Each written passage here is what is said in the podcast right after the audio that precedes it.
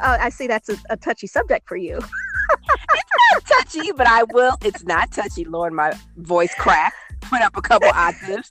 It is not touchy, but what I will say is when I saw you send that text around or Facebook or something, and I looked at that photo. At first, I was like, "She betrayed us. How could she do that?" Did you think? That, did you think I really did? I mean, I, no, no, no. I knew it wasn't a perm. I knew it wasn't a perm. Oh, I, I just, I, I just, oh, no, no, no. I knew it wasn't a perm. But I also was like, you know, lips trembling. Oh my gosh, what has she done? But then it literally lasted a minute because I looked at it and I was like, wow, it looks really good. it looks really good. you know, your stylist, I couldn't even hate because she did a really good job. So, you know, I had mixed feelings, but go ahead. You can continue.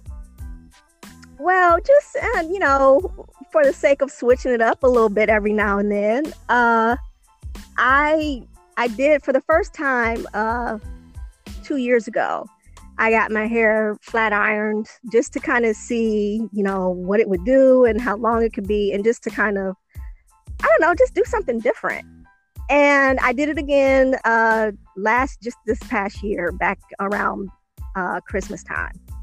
So that's the picture that you saw.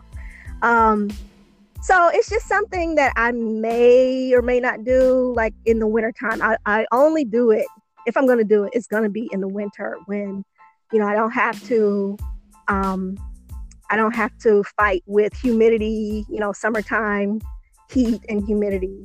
It's much easier to maintain something like that uh, when the when it's you know with cooler temperatures.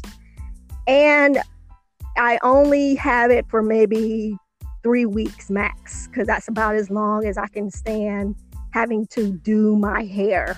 Like that takes a lot of maintenance and upkeep. The first time I did it, I was a little bit um, annoyed with myself because I realized I needed to go out and buy utensils for my hair that I did not have to be able to maintain this new style that I'm only going to have for a couple of weeks, right?